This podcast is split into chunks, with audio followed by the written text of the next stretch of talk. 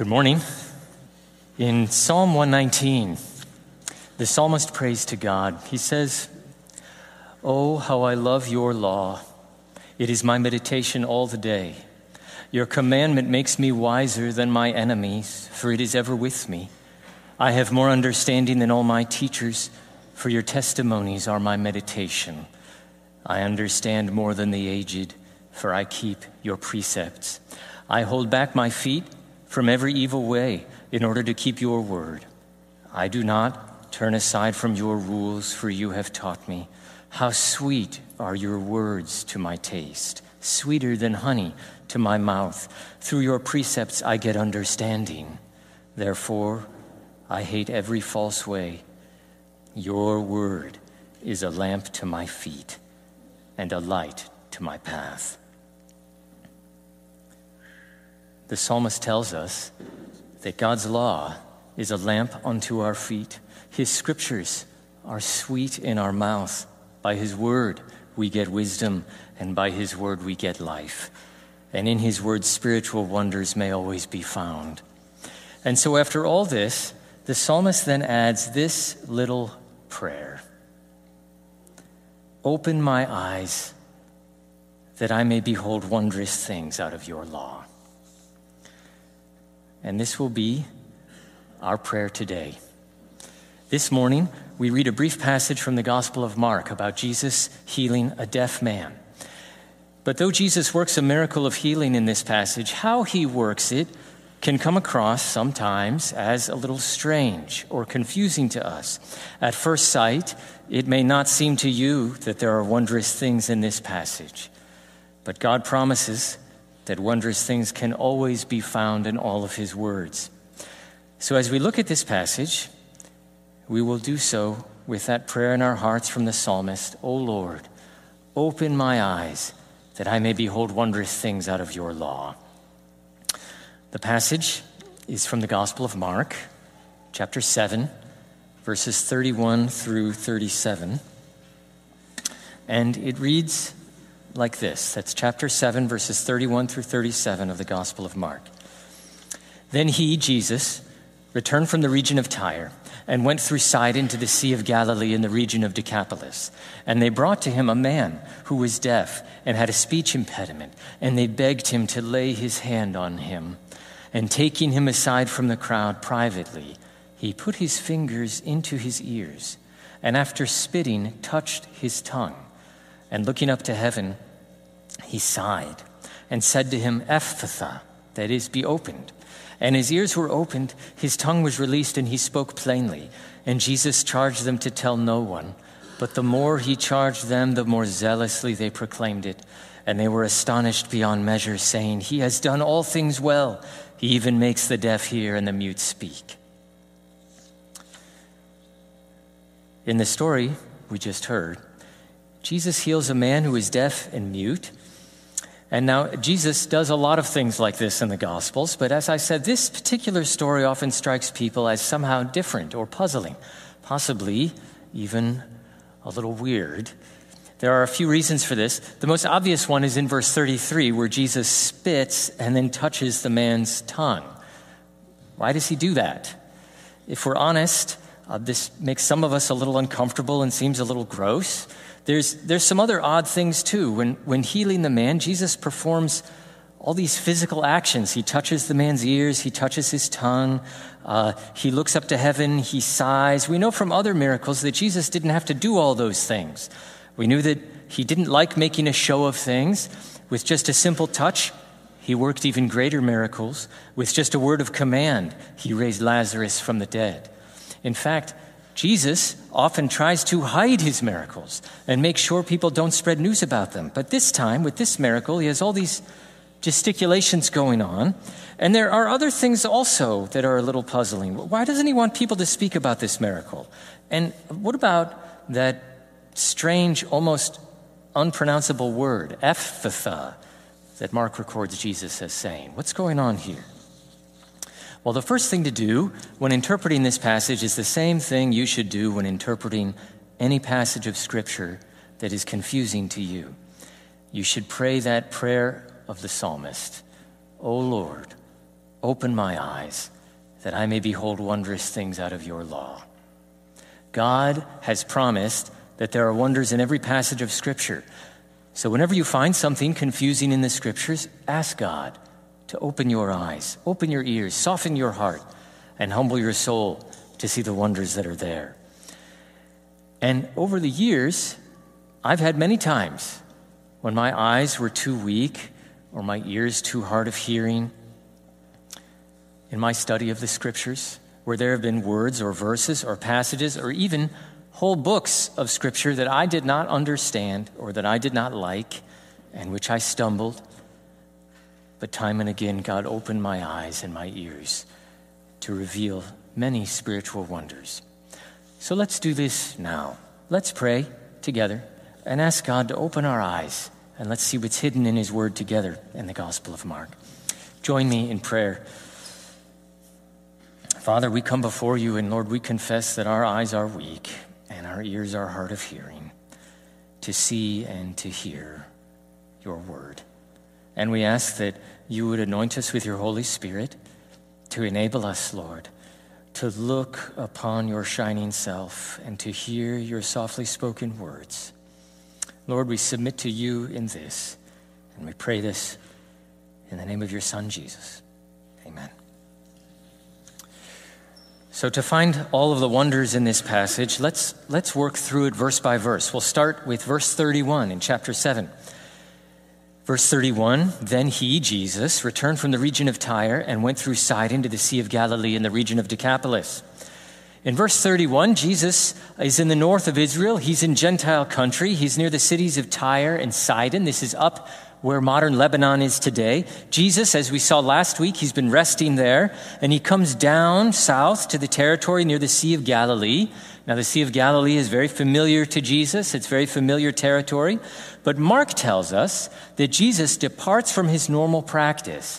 Instead of ministering on the western side of the Sea of Galilee, which was heavily Jewish, he instead is ministering in the Decapolis, which is on the eastern side of the Sea of Galilee.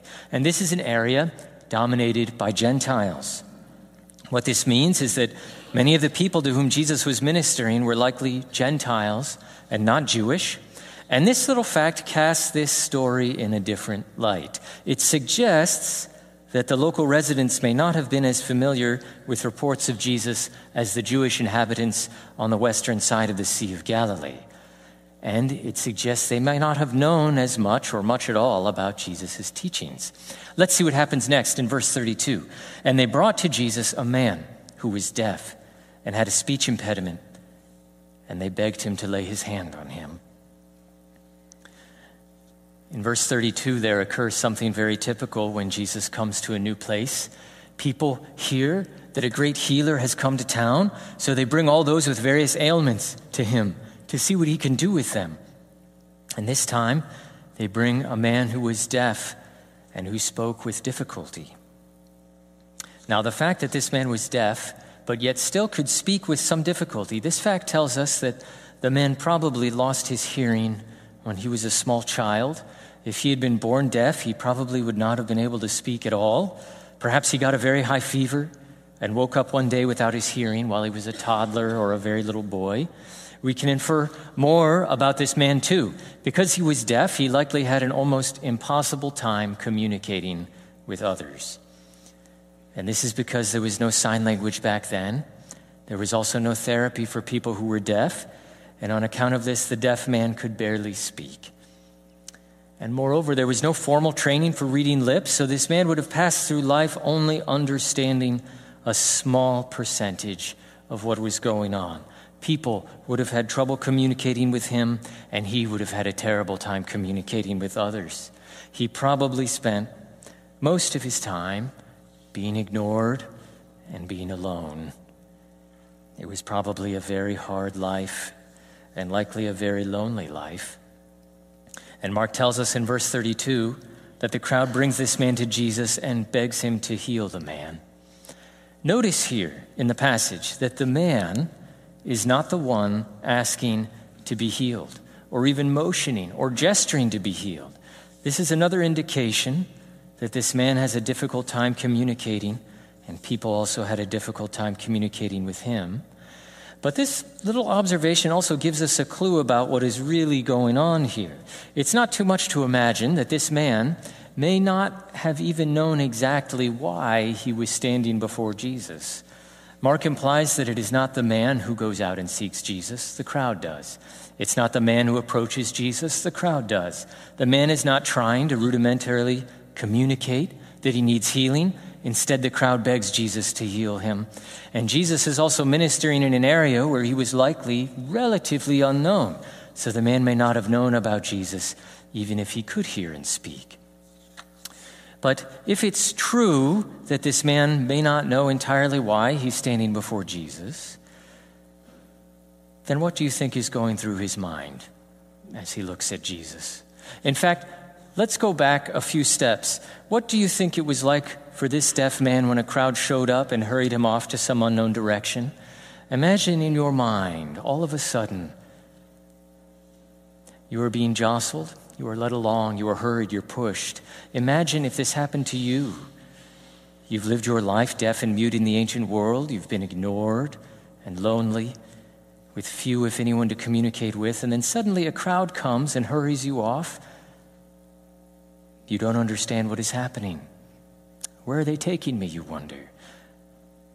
What is going on? And now you're standing before a strange man while a crowd surrounds you. Who is this man? What is going on, you're wondering. It is probably fair to say that the deaf man is feeling some uncertainty or fear or anxiety, worry and confusion. And even if he understood what was going on, it must have been terribly fearful being surrounded by so much chaos without being able to hear or to communicate. And now he stands before this strange man. Let's see what Jesus does in verse thirty-three. Verse thirty-three, the first part says, "And Jesus, taking him aside from the crowd privately." Well, Jesus, the first thing he does is to calm the situation down. He settles everything. He brings the man aside privately and reassures the man. The man is probably relieved and put at ease. Now it's just him and Jesus, and as we learn later in the passage, a few other people as well. And then verse thirty-three goes on. He put his fingers into his ears, and after spitting, touched his tongue. And looking up to heaven, he sighed and said to him, "Ephphatha," that is, "be opened." All right, it's in this verse that we get to some of those odd bits, because here Jesus puts his fingers into the man's ears. He spits and he touches the man's tongue. Some Bible translations say that Jesus touched the man's tongue with the spit, but the Greek does not actually say this. But either way, uh, what, what's going on here? Why is Jesus touching the man's ears and even reaching his fingers into them? And, and why is he touching this man's mouth and even reaching his finger in to touch his tongue? And why does he spit? Well, to understand all this, we need to view this story through the eyes of the deaf and mute man. And I mean this somewhat literally, because remember that this man cannot hear. He relies on his sense of sight and his sense of touch far more than most. So let's envision this story from his point of view, through his eyes and his sense of touch, and I think all will be revealed. The man is standing alone in front of Jesus. Jesus puts his fingers in the man's ears. What would the man think about that? Well, naturally, he would think, Jesus is touching the part of me that does not work properly. And then Jesus spits. Now, in our culture, spitting is viewed as something unclean or gross. It's unhygienic, it's rude, it's offensive. And uh, this was also true in the ancient world. This is why when Jesus went to the cross, the high priest tried to humiliate him by spitting on him. But in the Greco-Roman world, saliva was also thought of as having healing or restorative properties. There are, in fact, whole chapters in ancient literature devoted to the healing properties of saliva. And unfortunately, I've read some of these. But in this way, The ancients thought of saliva like how we think of something like manure. Normally, we find manure to be gross and off-putting, in certain contexts, even offensive. But we also agree that manure can be a very desirable thing when used for certain purposes, like fertilizer, for crops, and gardens. So like manure, the ancients thought of saliva in the same way. In certain contexts, it was offensive and gross. But in medical settings, it could be quite useful. So putting all this together, what this means is that when Jesus spits, the deaf and mute man would see him spitting right after he touched his ears. And this would probably cause the man to think of healing, restoration, and rejuvenation. Perhaps he might begin to wonder, is Jesus going to heal my ears? Then, after Jesus spits, the man sees and feels Jesus touch his tongue, and the man thinks, I can't speak well, and Jesus is touching the other part of my body that does not work properly. And this prompts the man to think, is Jesus also going to heal my tongue and let me speak? Next, the man sees Jesus looking up to heaven. Now, what is one of the first things that comes to our mind when we think of heaven? We think of God. And so the man, seeing Jesus look up to heaven, would be prompted to think Jesus is focusing on God. Afterwards, the man sees Jesus sighing deeply. To do that, he needed to fill his lungs with air. This is a visible action. The man could have seen Jesus' chest expanding. He could see his shoulders rising a little bit. We do this when we're getting ready to do or say something very important. We take a deep breath to ready ourselves. The man sees Jesus doing this while he's looking up to heaven, and the man puts both of these together, and he thinks, Jesus is getting ready to say something to heaven. Perhaps he's getting ready to pray an important prayer to God. Let's go over this again. The deaf and mute man's first encounter with Jesus is when Jesus caringly takes him aside from the large crowd to put him at ease. And then he sees and he feels Jesus put his finger in his ears. And then he sees Jesus spit, which, as I said, indicates healing. Then he sees and feels Jesus touch his tongue. Then Jesus looks up to heaven. And then he sees Jesus fill his lungs with air. What is Jesus doing here? Well, I've wrestled with this passage for many years, and I keep being led back to the same inescapable conclusion. Jesus seems to be trying to communicate with this man who cannot hear, but instead of speaking with audible words, he speaks with him via rudimentary sign language. Jesus speaks with visible movements and with physical touch. And there's a good chance that no one, especially no stranger, had ever done something like this for this man. But Jesus understands this man's struggles. He sees his weakness and he comforts the man. He communicates to the man that he's going to help him. Throughout this whole process, he's telling the man he's going to heal him. He's going to heal his ears so he can hear. He's going to heal his tongue so he can speak. And this isn't going to be by some magic spell. This is going to be from the God of heaven. This is going to be through prayer. Consider the love that Jesus had for this man. Consider how this man may have felt loved by Jesus. Jesus takes time away from the demands of his day to give his attention to this disabled man and to speak with him in a way that the deaf man could understand. We know that Jesus could have snapped his fingers and healed the man, but he didn't. He first took time to love the man. And I think it is fair to say that this act of love is the first miracle Jesus did for this man. And this is typical of Jesus. We read in the Gospels that out of the same love, Jesus touches a leper who had not felt touch in years. With the same love, when Jesus was at a dinner party, and a disabled man was present, he told the host he should have invited that disabled man as the guest of honor. We read further that Jesus welcomes the little children, though others rejected them. He speaks with a despised Samaritan woman. He allows an unclean and desperate woman to touch his garment for healing. And I should say, too, Scripture testifies that most of all, Jesus, while seeing all of your sins, went to the cross to wipe them away.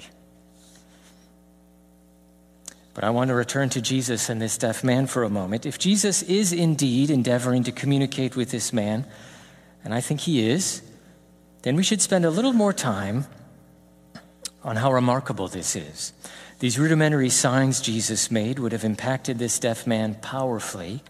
We are fortunate to have an account from history about what it is like to be unable to speak or communicate, and then what it is like to gain this ability. When someone attempts to make physical signs to you, as Jesus was doing with this deaf man. And this account comes from a woman, uh, some of you might recognize this name, named Helen Keller. And her story will help us to understand this deaf man and what it was like for him and what Jesus did for him by physically signing. Helen was born about eighteen eighty. When she was two years old, she grew gravely ill, and her fever caused her to become deaf and blind. And for five years, until she was seven years old, Helen went through life alone, without speech or communication, and given to tantrums and raging. In her autobiography, she says that one day a teacher named Anne Sullivan arrived at her house, and Anne attempted to start signing into Helen's hands. Signing into someone's hands is when you trace letters into someone's hands to spell a word. And to do this, Anne first gave Helen a porcelain doll as a gift and then spelled the word doll into Helen's hands. As Helen relates years later, she did not understand and grew quickly frustrated and smashed the porcelain doll on the ground. Undeterred, Anne gently led Helen outside, and then while Helen was feeling cool water pour over her hands, Anne signed the word water into her hands. And then, for the first time, Helen understood that Anne Sullivan was communicating with her. And Helen writes this: "That living word awakened my soul. It gave it light, hope, joy, and set it free. I left the well eager to learn. Everything had a name, and each name gave birth to a new thought. As we returned to the house, every object which I touched seemed to quiver with life. That was because I saw everything with the strange new sight that had come to me. On entering the door, I remembered the doll I had broken. I felt my way to the hearth and picked up the pieces. I tried vainly to put them together, and then my eyes filled with tears, for I realized what I had done. And for the first time, I felt repentance and sorrow." In Helen's account, a simple word to a wordless soul awakened her and gave her life and joy, and in a manner of speaking, even gave her the knowledge of her sins. Forever afterwards, Helen would call this day her soul's birthday. One word to a wordless soul did this. How much more, therefore, did Jesus do for this deaf and mute man? How much more does Jesus do for you? After all, Jesus does not simply speak true words to you. He is the true word for you. Jesus is the Word of God made flesh. He is the Word of God descending to earth and becoming like us in order to reach us and to communicate with us and to save us from our sins. And Jesus is the Word of God. It is He who speaks to the deaf man, not with audible words, but with words he can understand. Friends, is not this a beautiful picture of the incarnation of Jesus, the Son of God? And this is what Jesus does for all of you. Jesus speaks to all of you in ways you can understand. Now, of course, the deaf and mute man was a special case. Jesus couldn't speak to him with audible words, so he used physical signing. But in truth, you're all special cases. And Jesus speaks to all of you in your own language with images that you can understand so that you can brought to, be brought to repentance. Consider all the ways Jesus describes himself in the scriptures. He is the good shepherd who lays his life down for his sheep. He is the mother hen who gathers her chicks under her wings. He is the father who forgives the wayward son. He is the woman looking for the lost coin. He is the husband who welcomes back the unfaithful wife. He is the vine, and you are the branches. He is a wellspring, and you are thirsty. He is a healer, and you are sick. He is light, and you are darkness. He is the Word of God, and you are deaf and mute, and you cannot hear him, and you cannot understand his message. So he speaks in a way that you can hear. Have you heard God lately? Are you listening for his voice? Are you listening to his voice? Sometimes he speaks words of comfort, sometimes encouragement, sometimes forgiveness, but sometimes rebuke, sometimes words of command. What is he saying to you? Because he is speaking to you. Sometimes we're just hard of hearing or hard of heart. And his constant call to every one of you is to repent of your sins and to be comforted by his Holy Spirit, whom he has sent into your hearts, and to follow Jesus with joyfulness. Are you listening to him today?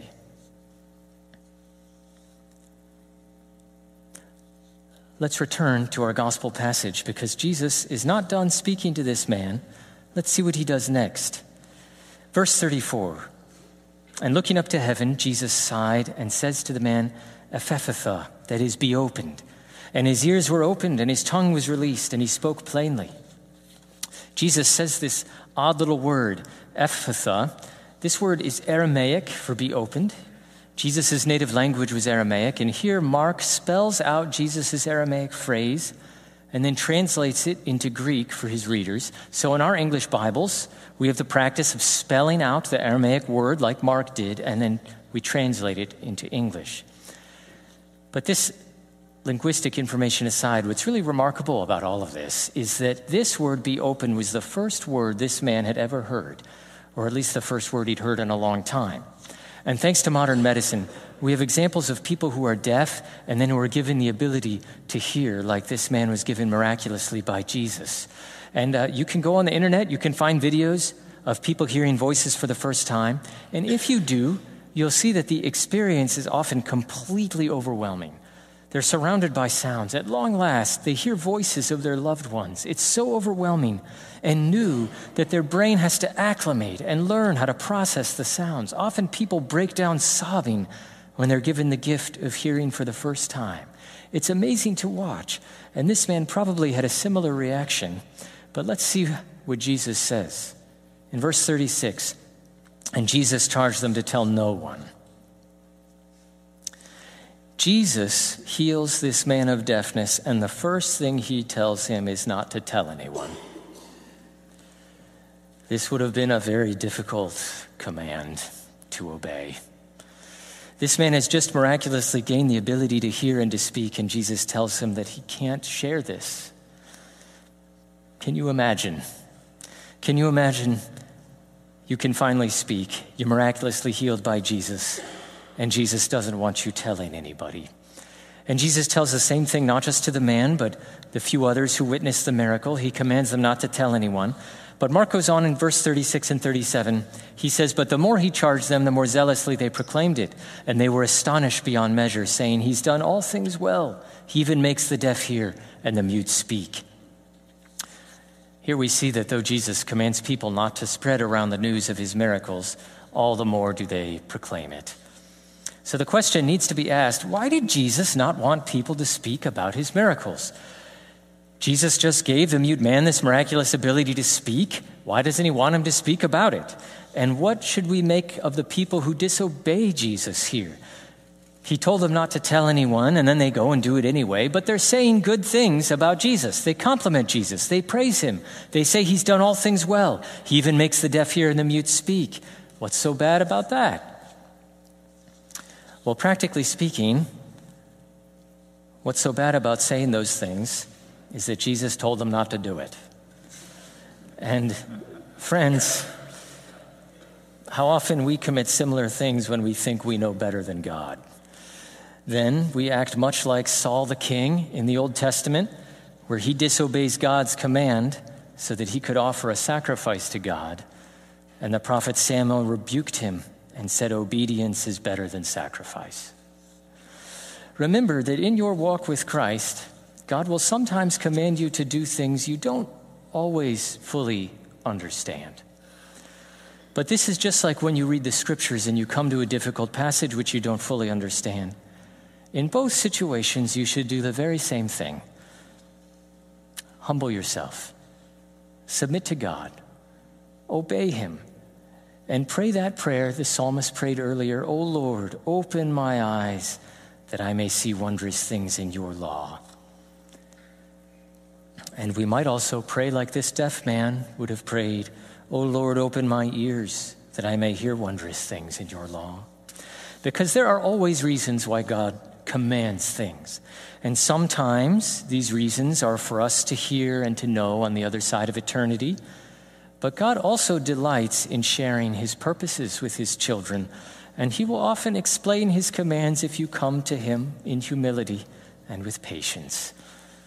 In the case of the deaf and mute man, Jesus commands the man and others around not to speak of his miracles. And this is just the same old thing Jesus does many times throughout the Gospels, where he tells people not to speak about his miracles. And if we read those passages, there may be observed a profound gospel-centered reason for why Jesus often wants his miracles to be kept secret. The passages as a whole make clear that the whole point of Jesus' ministry is ultimately not earthly signs and wonders. The whole purpose of Jesus' ministry, first, last, and all the time, is nothing else than the forgiveness of sins and the glory of God. This is the entire purpose for Jesus going to the cross and rising from the dead. And as good and wonderful as Jesus' miraculous ministry was, and it was wonderful, and some of us have experienced true miracles, but as wonderful as these things are, they do not compare with the ministry of Jesus for forgiving sins and bringing the sinner into newness of life for the glory of God.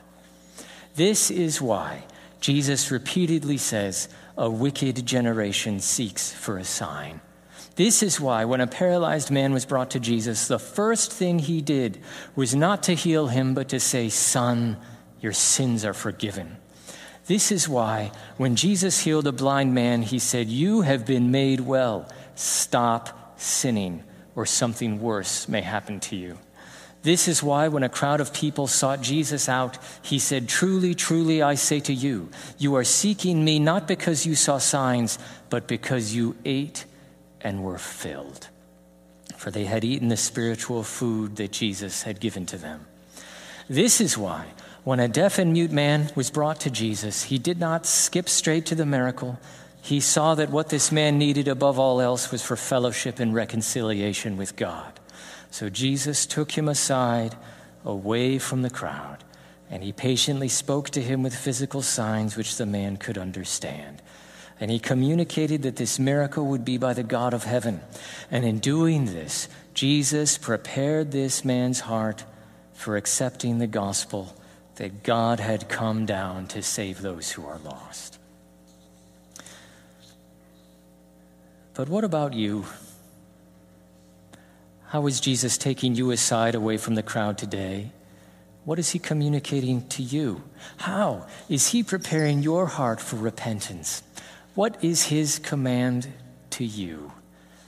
If his message is difficult to understand, are you praying, O Lord, open my eyes that I may see wondrous things in your law? Or like this deaf and mute man, are you praying, O Lord, open my ears that I may hear wondrous things? Are you praying, O Lord, loosen my tongue that I may proclaim wondrous things?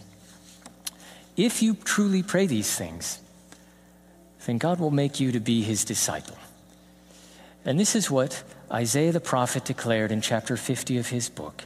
He says, the Lord God has given me the tongue of disciples so that I may know how to sustain the weary one with a word.